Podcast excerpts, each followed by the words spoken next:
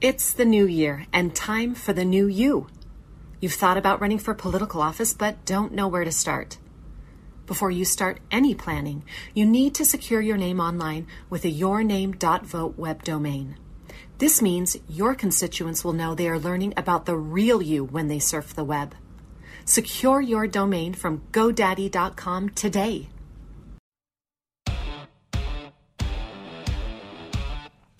Welcome back to Breaking Battlegrounds with your hosts Chuck Warren and Sam Stone. Our next guest on the line with us today, William Inboden, Executive Director and William Powers Jr. Chair at the Clements Center for National Security at the University of Texas Austin. Welcome to the program, William. Thank you. Great to be with you guys. William, you wrote a fantastic book that was just released called The Peacemaker Ronald Reagan, the Cold War, and the World on the Brink. We have like what I'd like to call the foursome and the quartet of malcontents. We have North Korea, Iran, Russia, and China. And now we have, you know, Russia, it's almost a year now, invaded um, Ukraine. What lessons could today's lawmakers and policymakers learn about how Ron, Ronald Reagan and his staff and secretaries handled the Cold War? Great question. Because I do think there certainly are some some lessons for today. I'll I'll just highlight two of them. The first, of course, is Reagan's uh, defense policy was summed up in peace through strength, and you know he really did want to maintain and preserve peace. He wanted to keep the Cold War cold. Obviously, he didn't want to you know get destroyed, the world to get destroyed in a nuclear apocalypse. But he knew that the biggest obstacle to peace was uh, Soviet communism, and that American weakness was provocative. And so, uh, in building up America's strength, and of course, he was very focused on our military strength, but also our our economic strength, uh, the strength of our values, the strength of our, our international leadership. That's how he wanted to to box the Soviets in and pursue a negotiated solution, uh, giving them giving them no no other choice, letting them know that you know milit- their their military power uh, was not going to achieve their ends. And so, thinking about our challenges with those you know four different uh, countries today as as different as they as they are, uh, I do think that we would have a, a better hand in addressing them, a more Reagan-esque hand, if we um, were you know putting more resources into our military, not just not just more money, but uh, helping to leverage America's technological edge um, with the, you know the next generation of uh, of weapon systems, uh, and then doubling down on the the strength of our, our values as you know the greatest free country in the world. Uh, and we could you know talk some more about those details. The second part of uh, Reagan's playbook that I think really applies today is he saw the Cold War as a battle of ideas, uh, not just um, a rivalry between the powerful Soviet Union and the powerful United States. He saw it fundamentally as a battle of ideas and saw tyranny, Soviet tyranny, as an idea to be defeated. Uh, and I think, again, we've lost some of that dimension as well uh, today. I mean, what's you know one commonality that Russia, China, North Korea, and Iran all have is they're all dictatorships. They're all vicious tyrannies, you know, seeking to impose uh, their uh, their worldviews on on other countries, on, on as much of the rest of the world as they as they can. And um, that's what Reagan, of course, saw was the threat with the Soviet uh, Soviet Union, uh, trying to impose you know com- communism, communist dictatorships on on the rest of the world. And so, uh, seeing these threats as uh, as fundamentally about bad totalitarian ideas, uh, and that America should have confidence in our ideas and our values, and and, uh, and waging our competition with these adversaries uh, in that level. Uh, how much? It, it seems to have changed quite a bit because I'm a Cold War baby. I grew up in that era we all understood, everyone in this country understood that it was a battle of ideas, that we were facing real global adversaries. How much are we hampered right now by uh, essentially the cultural inability um, you know, I mean, it's it's kind of refer. You know, you have people who would even call it racism if you're critical of China or other countries where the people who are different and don't look like us. Um, and you know, there's really not a sense of national unity to fight back against these global forces now that we used to have. How how critical is it that we start redeveloping some of that? It is fundamental. I think your diagnosis is is exactly right.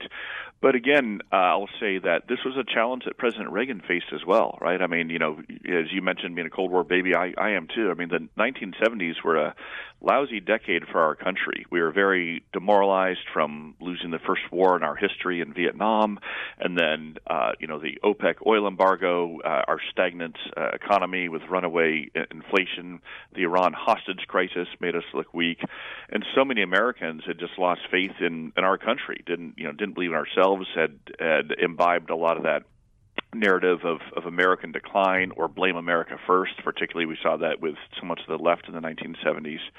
And you know, when I talked about Reagan's vision of peace through strength, part of the strength that he wanted to restore for America was just the strength of our national unity, of believing in ourselves again as as a country, of knowing that we're the you know great, greatest country on earth, and that we we have a lot to be confident about. And so uh, he wanted to restore that American American spirit, uh, remind us that you know we may not be a perfect country, but we're a very good country, and the world is a better place when we are when we are strong and united. So it takes it takes political leadership. You know, I, we're not. I'm you know, I'm afraid we're not seeing that right now from the from the Biden administration. But uh, I think it's possible to restore the American spirit and our, our sense of our American our, our country's greatness uh, uh, again, uh, just as just as Reagan did in his own day.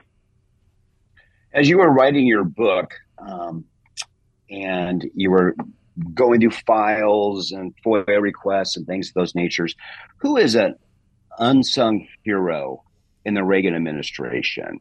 That doesn't get a lot of adulation or recognition. We always have Shultz, you know, Weinberger, great men um, who were up for the task.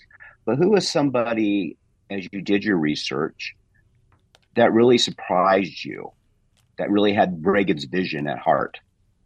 Yeah, uh, great question, and and the answer is Bill Clark. Um, he's a name that unfortunately is too much forgotten these days. I hope my book can help uh, uh, revive his historical memory. But he was um, Reagan's probably Reagan's closest friend, other than the First Lady Nancy Reagan.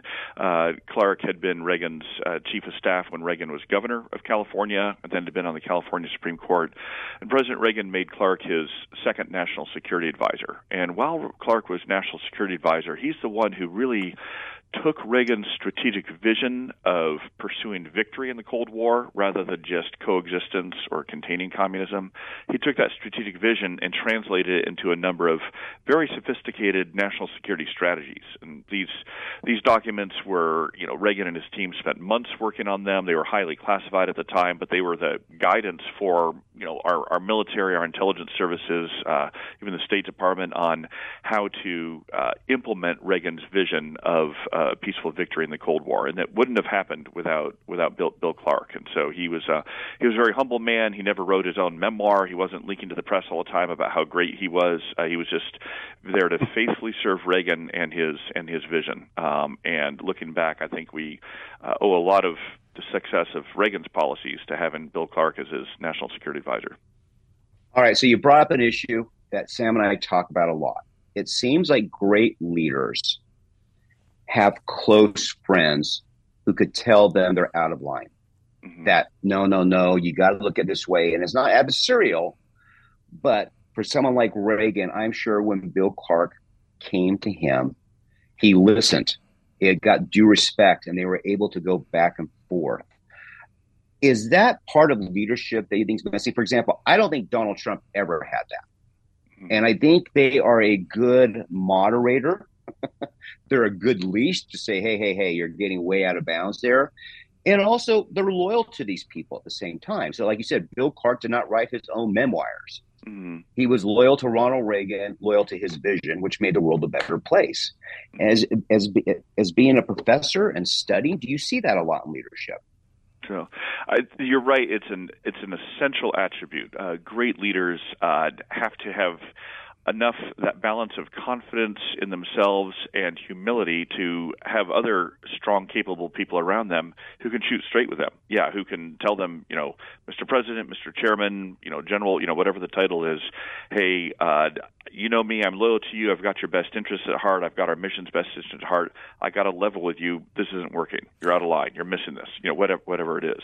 And Reagan absolutely had that. You know, Clark was certainly one of them. Um, George Shultz, who you mentioned earlier, who you know I portray very favorably in the book as a great Secretary of State. He also had that with Reagan. He was very loyal to Reagan throughout. He was channeling Reagan's vision, but he also had enough of an open door and candor with Reagan that he could, um, again, tell him when uh, he thought you know President Reagan needed to hear something differently. Uh, and the First Lady, Nancy Reagan, she was careful to stay out of policy stuff, uh, and Reagan, you know, made sure that she stayed out of policy stuff. But when it came to um, uh, things like the overall uh, dignity of the office, or even a few staff who were not loyal to Reagan or didn't have his best interests at heart, she would shoot straight with him as well on that, on things he needed to to to come clean and fix. Um, Jim Baker, another one, very effective as Secretary of State. Again, he was a little more personally moderate yes. than Reagan as a as a conservative, but but as Secretary, uh, excuse me, as, as White House Chief of Staff. Sorry, I misspoke. As White House Chief of Staff, Baker was really effective in running and managing the White House, managing relations with Congress, and helping get Reagan's uh, agenda implemented. Um, and you know, there's a good case to be made that the Iran Contra scandal wouldn't have happened if Baker had still been there as Chief of Staff, helping to uh, you know watch Reagan's back with you know a few other people who are freelancing without his authorization. We're with William Inboden. He is the author of The Peacemaker, Ronald Reagan, The Cold War, and the World on the Brink. Um, do you feel America's missing these wise old men? We'll say wise old men and women today that would really help us with these policy struggles and, that we're having as a nation? Yeah, I, I think so. I mean, this was another thing that really came out in the course of researching and writing this book is uh, Reagan just had a phenomenally capable team around him. You know, they were they were very strong-willed. They you know often didn't agree with each other, but they were all you know quite loyal to him and his overall vision, and just tremendously accomplished people. You know, George Shultz being one that we mentioned, um, uh, Jim Baker being another, Bill Casey, the CIA director, Jeane Kirkpatrick, uh, the Reagan's ambassador to the UN, the first woman to hold that role. You know, brilliant, uh, fierce, very committed to advancing freedom and opposing communism, incredibly capable capable. Uh, you know, Vice President Bush, uh, you know, very capable pedig- pedigree there there as well. Um, so it was a really, it was a remarkable team, team of rivals at time, but remarkably capable people, and um, you know the a collection of uh, of that that kind of talent and, and experiences uh, would be much much welcome today. We just don't have that you know near as much in public life anymore, and it's a real shame, and it's to the detriment of our country. Uh, William, before we have a just about a minute before we go to our break here, and then you're going to be coming back and joining us for our next segment. I assume folks can get your book on Amazon, uh, but it, do you have a website or other uh, you know social media you'd like people to be able to follow you at? Yeah, I'm not personally on social media, but um, oh, it's a smart man. Yeah, uh, probably better for my sanity, but not as good for book promotion, right? So, uh, but, we'll do that um, for you. We'll do that. Okay, yeah, but the um, the Clements Center uh, uh, for National Security that runs at the University of Texas, we have pretty active social media. So it's uh, at Clements Center is our Twitter account. ClementsCenter.org is our is our website, and there's a quite a bit of material in my book that can be found there.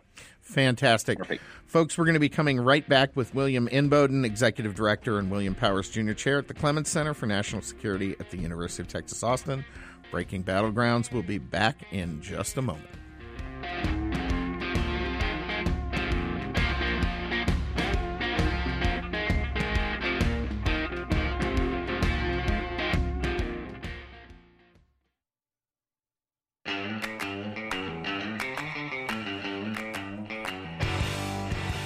Welcome back to Breaking Battlegrounds with your host Chuck Warren and Sam Stone. On the line with us right now, William Inboden, Executive Director, and William, Pow- William Powers, Jr. Chair at the Clements Center for National Security at the University of Austin, Texas.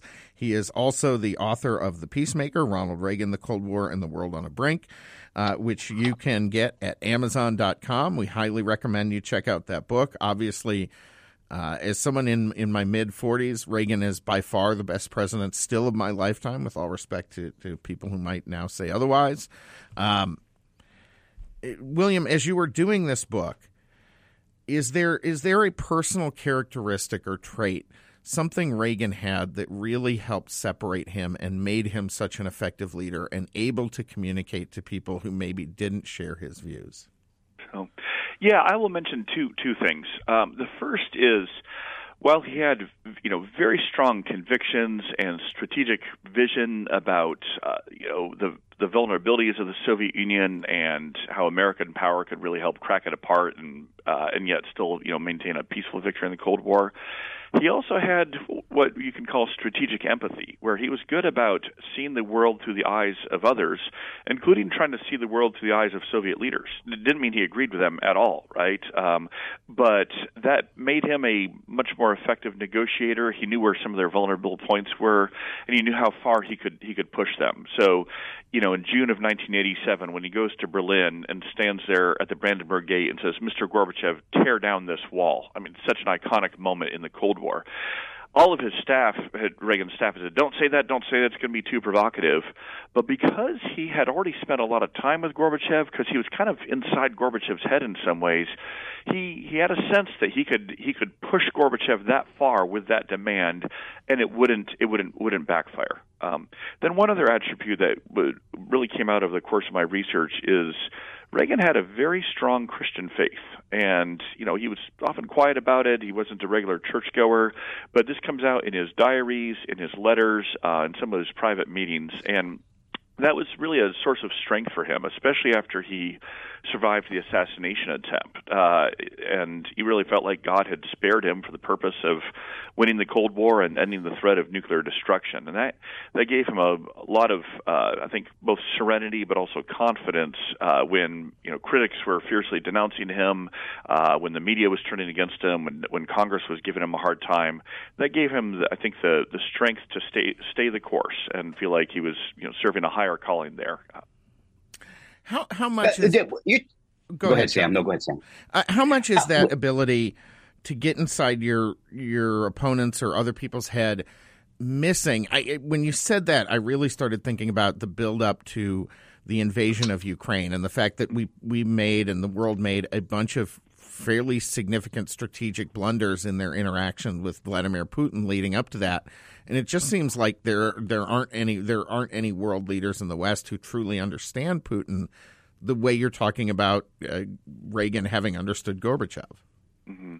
Yeah, I think that's really really been missing. Yeah, and we've you know misjudged Putin for a couple of couple of decades now. And you know, to be clear, as I said earlier with Reagan, getting inside the head of a, a foreign leader, you know, especially a more adversarial one, doesn't mean you're agreeing with him or being an apologist for him. Sometimes it can make you more effective in, you know, knowing what he's up to, knowing what his vulnerabilities are, uh, but also, you know, coming up with uh, off off ramps or ways to avoid an even an even worse conflict. Yeah, and that's um, that's been you know widely missing among Western leaders, you know, European leaders and, and, and American leaders. Interestingly, I will give Zelensky some credit here. I think he actually uh, understands what's in Putin's head a little bit more. Uh, you know, as we look at how effective he's been as a leader of the Ukrainian people, but also not just in inspiring and rallying the Ukrainians, but also. Uh, uh, the way they've designed so many of their, their battlefield tactics and even their, their their social media. I mean, so he's really put Putin on his back heels, partly because I think he understands Putin very well. We're with William Inboden. He is the author of The Peacemaker, Ronald Reagan, The Cold War, and the World on the Brink. Don't be lazy. Go out and buy it for your loved ones for Christmas. Um, William, in the 1980s, most experts believed the Soviet Union was strong, it was stable, it would last forever. I remember watching as a teenager see it, you know, 60 minutes about how great their missile system was and all of this. Um, again, these are the same type of experts that just misjudge Russia going into Ukraine. These are same experts that seem to misjudge every foreign adversary we have in some ways. Not that we should take them lightly. Why do they keep missing the mark about Russia and some of these other countries? Yeah, it's a it's a great question, and this was, like I said, the source of Reagan's, I think, strategic genius is that he was among the very few leaders who saw the Soviet Union's vulnerabilities. Uh, when you know all the Soviet experts at the time thought that the Soviet economy was strong and durable, that their military was was so so formidable, uh, that the Soviet people still believed in their system. And I think you know part of uh, Reagan's uh, insights there was because he had some core convictions about uh, the uh, the superiority of free markets and just knowing that you know command economies, you know, run by the states that violate private property rights and you know all the pathologies of communism just can't sustain themselves. He believed in the virtues of, of free societies, of people having political freedom and religious freedom, and you know, freedom to choose their own leaders. And he just knew from his meetings with Soviet dissidents and other critics of the regime and you know, former political prisoners that the people don't don't believe in this system. And so, one problem is when we're only focused on the leaders and whatever official statistics they may be putting out. We've seen this with China, right? For decades, we believed all the official statistics of the Chinese economy. But you've got to be having some sort of channels of connection to ordinary people in these societies who are living under these tyrannical systems, who sometimes will have a very, very different view of what the what the reality is.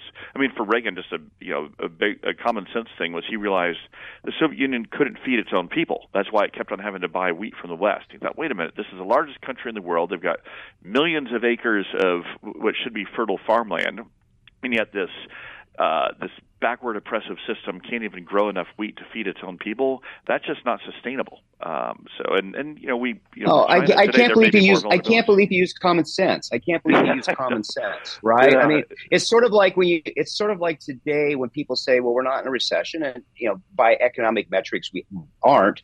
But then you hear food banks um, the requests for food banks are up 76%.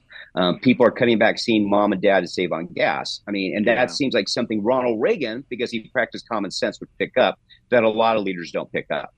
Yeah, yeah, exactly. And that's where he did not only want to trust the experts and the official statistics laying on his desk. He really wanted to talk to ordinary people living in these different societies, whether it was ordinary Americans about the the suffering they had had under Jimmy Carter's you know disastrous economy, or talking to ordinary Soviets who'd been able to escape uh, you know from from the Soviet Union, escape from behind the Iron Curtain, and tell him what life was really like.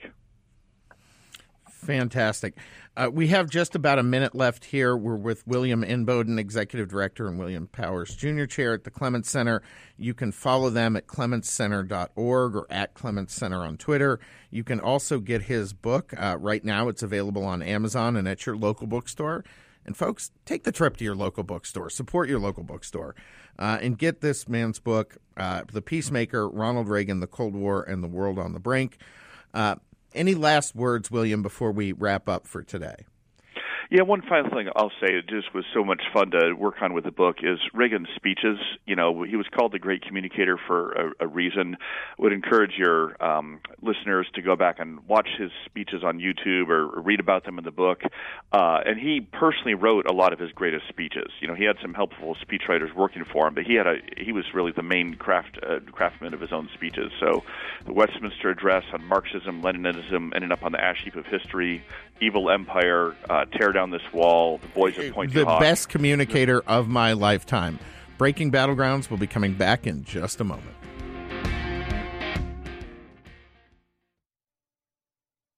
You deserve a home that's beautiful and stylish. At Overstock, you don't have to choose between low prices and quality. Find new on trend home goods that reflect your taste and don't compromise on value. You can be proud of your home and design a space where you feel like you, all under budget. Plus, you get free shipping on everything in the continental United States. Overstock is where quality furniture and decor costs less. Welcome back to Breaking Battlegrounds with your host, Chuck Warren. I'm Sam Stone. On the line with us, our next guest, Chris Stirewalt, a senior fellow at the American Enterprise Institute with a focus on American politics, voting trends, public opinions, and the media. Boy, that means we got a lot to talk about this week, Chris. Chris, first question. Did you run out and buy all your family and friends a $99 Trump digital trading card? Well, you know, I, I, I find it, you know, obviously ridiculous, but I will say this, and you know, Trump says he made almost 4.4 million dollars selling 44,000 of those things in basically a day. I believe and, it. And the thing is, you know, we can look at polls that say that Ron DeSantis beats Trump in a head-to-head matchup. We can look at polls that say that Republicans are um, increasingly uh, hoping that someone else will be their nominee in 2024. But Trump has a, I hate to say it, but like a a religious or messianic kind of hold on what looks to be like a quarter of the Republican Party. And that's worth a lot. And not just in terms of grift kind of stuff about selling pictures of himself dressed up like Iron Man, but in terms of you need people to go vote, you need people to care, and you can certainly see a scenario in which the Republican Party repeats the mistakes that it made in 2016 and has a crowded field against Trump who has the fanatical support of a core group. Yeah, absolutely. Personally, I actually might have bought those as an investment if they were actual physical cards, but I'm just not down with this NFT thing. I'm not. I'm not buying this. well, I mean, his his audience, his audience, his audience is almost like the Grateful Dead followers. Yeah, it, it's really amazing in a lot of ways. Well, and the other and the other thing with Trump though is he is like a lot of those old acts, and his his uh, his events are like concerts. They're like uh, Grateful Dead shows or whatever they call it, Dead Again now, uh, or uh, Jimmy Buffett or something else. The oldsters come out, and what do they want to hear? They want to hear the hits. They want to hear the you know Elton John on his 50th farewell tour. They don't want to hear new material. They want to hear Tiny Dancer. So, right. Uh, I think for Trump, his problem is, and you know, I, I just chronicled the advantages that he has, but the the problem that he has is, is that he's now sort of I call him mega Jeb Bush. He's got he has baggage, he has a record, he's not interesting, he's not new, uh, and now he has priors, and he's got to continue to say that the 2020 election was stolen. He's got to continue to stick up for people who are unpopular but who are part of his universe. He's got all of this stuff like talking about the issues, talking about what happened is harder for him. So he is not nearly as nimble as he was eight years ago. Yeah, I think I think that's fair, and and I think that those rallies of his are kind of an underrated fundamental part of his popularity and the sort of cult of personality that's been built around him. Because you look at what a political rally looked like pre Trump, you know, you have 10 politicians coming up to stage for 10 minutes each to speak. Halfway through, there's no one in the crowd who isn't ready to pass out and go to sleep. And, and then he put on these, these rock shows, and that's there's an audience for that. Well, I think these days there's a huge audience for meat space connection, right? And what MAGA has offered in a lot of ways um, is a special degree of intense connection in a you know strongly dislocated society. We are a highly alienated place. That uh, that is a great comment. I, I'm I don't know if, if you've read the book The Great Degeneration, but it was it was one that had an impact on me some years ago reading it and the, the lack of connection in American society with people and moving. I, I would also recommend my colleague uh, Tim Carney's book Alienated America. Uh, the, the the social sciences there, the research is clear. Um, we have what Blaise Pascal called the the God shaped void uh, inside of us, but whatever it is, the, the yearning for connection, the yearning for being part of something bigger than ourselves and more important than us, and all of those things, and the and the the commonalities and friendships that it brings. Oh, an over, you're very right. An overlooked part of MAGA was that people have fun at the shows, right? Yeah, people enjoy it. They like it. They buy the merch. They see their friends. They they go. And in a time where we are uh, sort of digitized and, and uh, we've become NFTs ourselves, uh, that offers something special. Yeah, absolutely. You can really see the connection when you're out at one of those events or at the Kari Lake events that we had here in Arizona. Uh, we're going to be coming back for another segment here just momentarily with Chris Stirewalt, Senior Fellow at the American Enterprise Institute. Uh, this is Breaking Battlegrounds. Coming back in just a moment.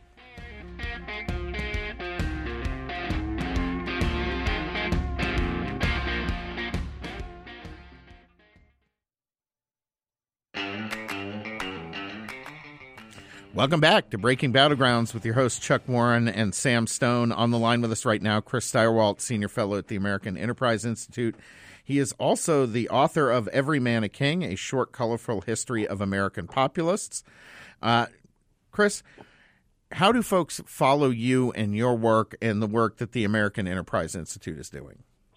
Well, they should first, before they do anything, they should buy Broken News, uh, the best-selling book that I wrote about uh, the uh, unholy alliances and distortions that have occurred in politics uh, because of the atomization of the media landscape. It's a it's a history.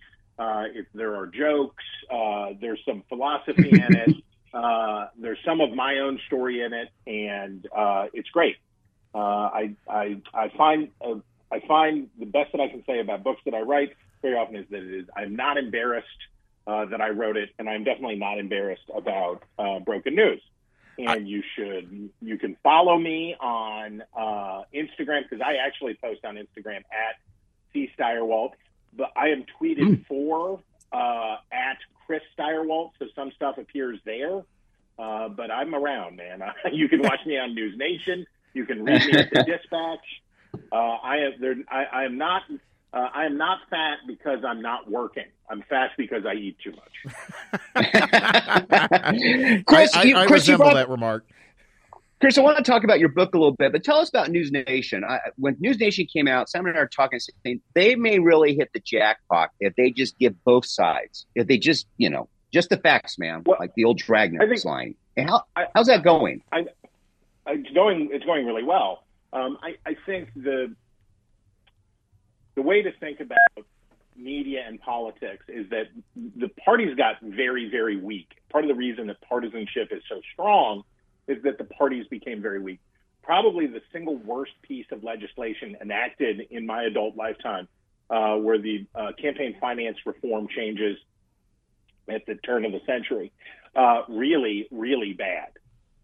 Uh, and as we have watched, super PACs, and the timing was really bad because, of course, they were trying to solve a problem that didn't really exist in the way that they thought it did, but was also about to be obliterated by technology.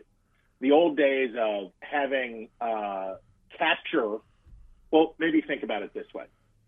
Who would you rather your elected officials be captured by? Would you rather them be captured by large dollar donors or small dollar donors? assuming that they're going to be captured. And I'm not saying everybody gets captured or the whatever, and it's a matter of degrees.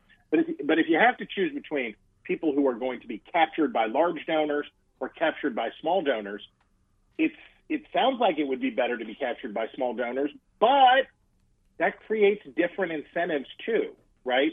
And those right, incentives right. relate relate to performative outrage and jackassery, right? It relates to goofball conduct engage that is designed to palpate the fear and anger gland. It, Chris, as someone as someone who's running for office and gathering those checks, I got to tell you, it relates it relates very clearly to absolutism.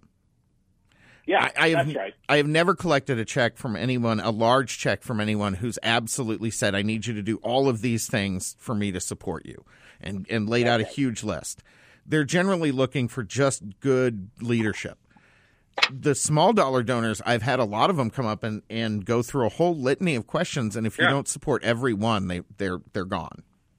And how do we get to the next thing? And by the way, what are you running for? Oh, I'm I'm running for the Phoenix City Council, so I, have got a runoff that now That's goes wild. into March.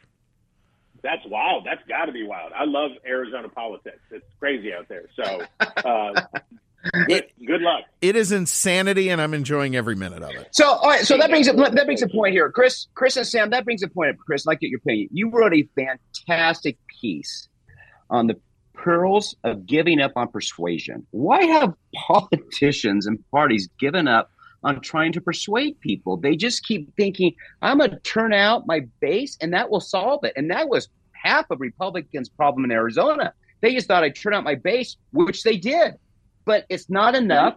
Sam and I would tell people over and over you cannot win in Arizona unless you get McCain and Ducey voters.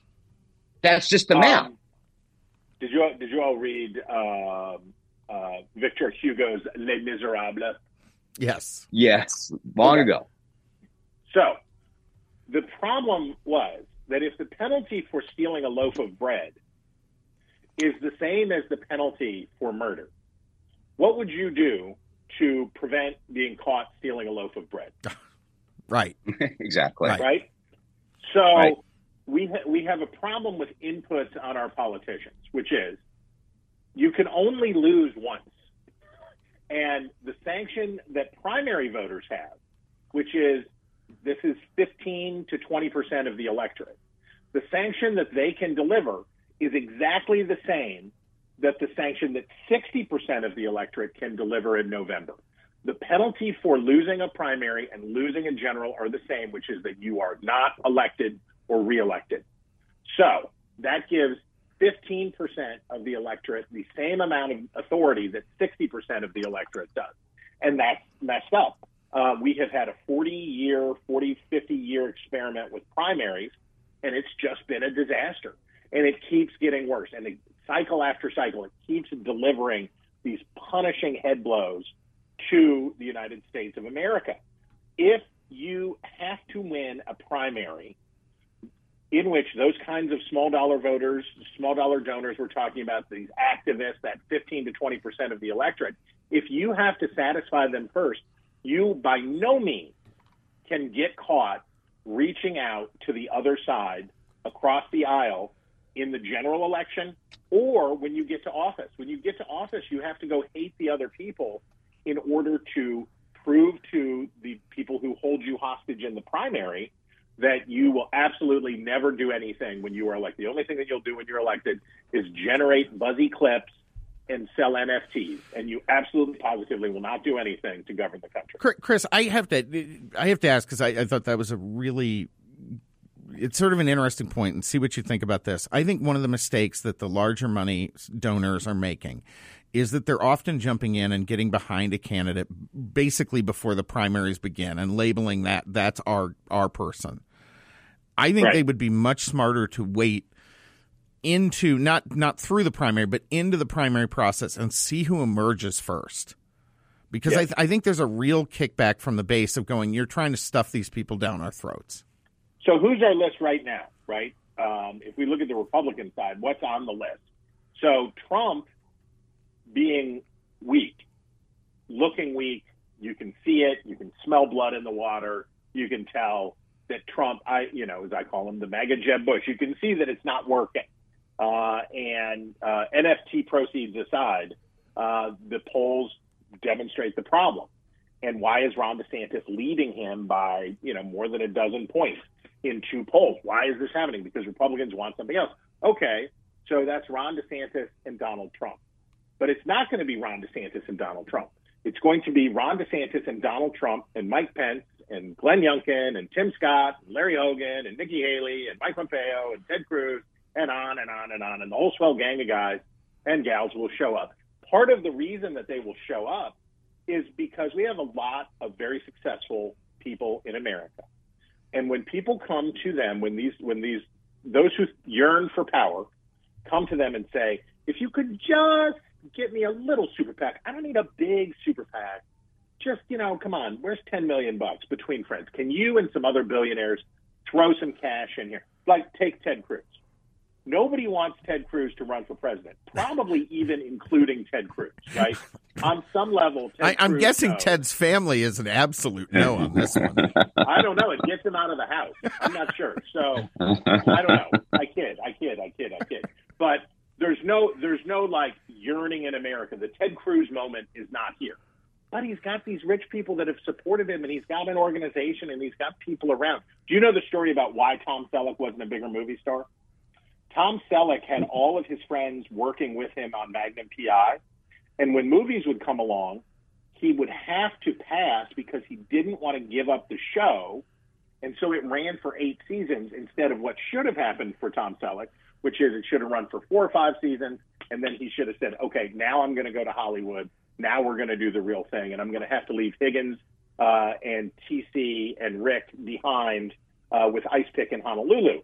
But he, he didn't do that because too many people were looking at him. It's real pressure. It really happens in politics. and when you have billionaires who give you lots of money, then you don't want to say, well, actually, I decided I'm kind of a lame-o and people don't really like me, and I actually don't like doing it either. So, peace, love, and booty grease. I'm out of here. I'll see you later. You can't do that. So you end up running and you slog through. And you guys have seen the joyless, awful presidential campaigns of people like Jeb Bush. These Right. Terrible, dragging themselves through the work of like, I guess I have to do this. I guess I have to do this. And we're going to have in the Republican side this cycle lots of those folks because the weaker Trump looks, the more enticing the chance to run will be and the more crowded the field will get. That that makes sense, and unfortunately, it, it makes too much sense. And I think you're right. That's what's going to happen, and that's exactly how you open the door for Trump to win the nomination. Yes, and look, I, okay, so that's okay. So thing one is the quadrennial cycle. The environment for the quadrennial cycle is substantially set by what happens in the midterms. What happened for the Democrats in 2018? They thought the bold Democratic progressive moment had arrived. Democratic socialism and Bernie Sanders rah rah sis blah blah. Everybody uh, runs left in the Democratic primaries, which, by the way, helps Joe Biden in the long run because he was alone over there with Amy Klobuchar throwing staplers at people, and nobody nobody else was competing with Joe Biden for the mainstream Democratic moderate uh, vote except for Klobuchar. By the end, all the survivors had migrated back over. Pete Buttigieg went from radical insurgent to uh, comforting uh, mainstreamer by the end of his run.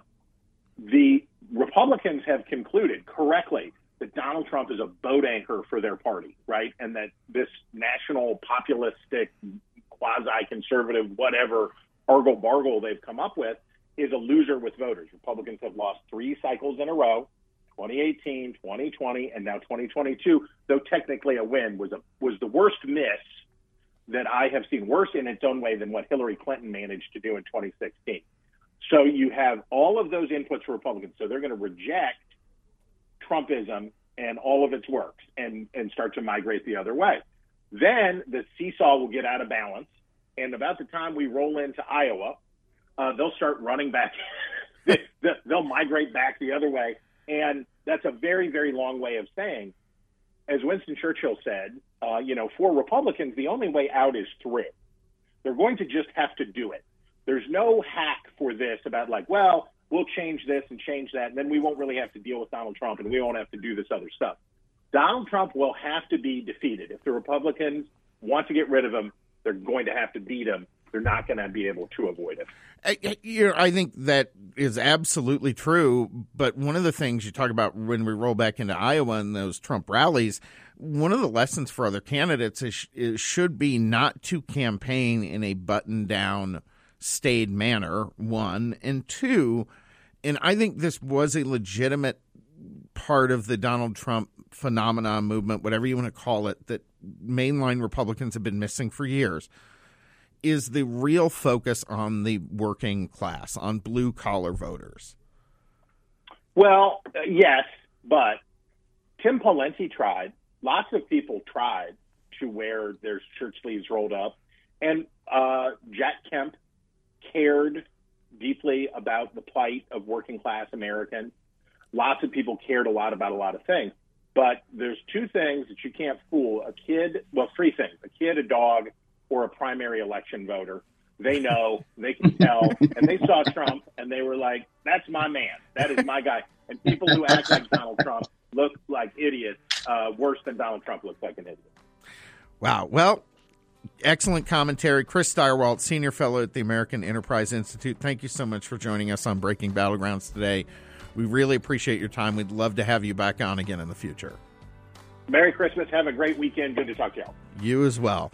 Chuck, great program today, folks. Definitely make sure you tune in and catch all of our episodes. Make sure you are subscribed to the podcast. Subscribe and download the podcast, folks. That'll do it for this week. Happy holidays, Merry Christmas, Happy Hanukkah, all that good stuff to all of you. We'll Breaking Battlegrounds. We'll be back next week.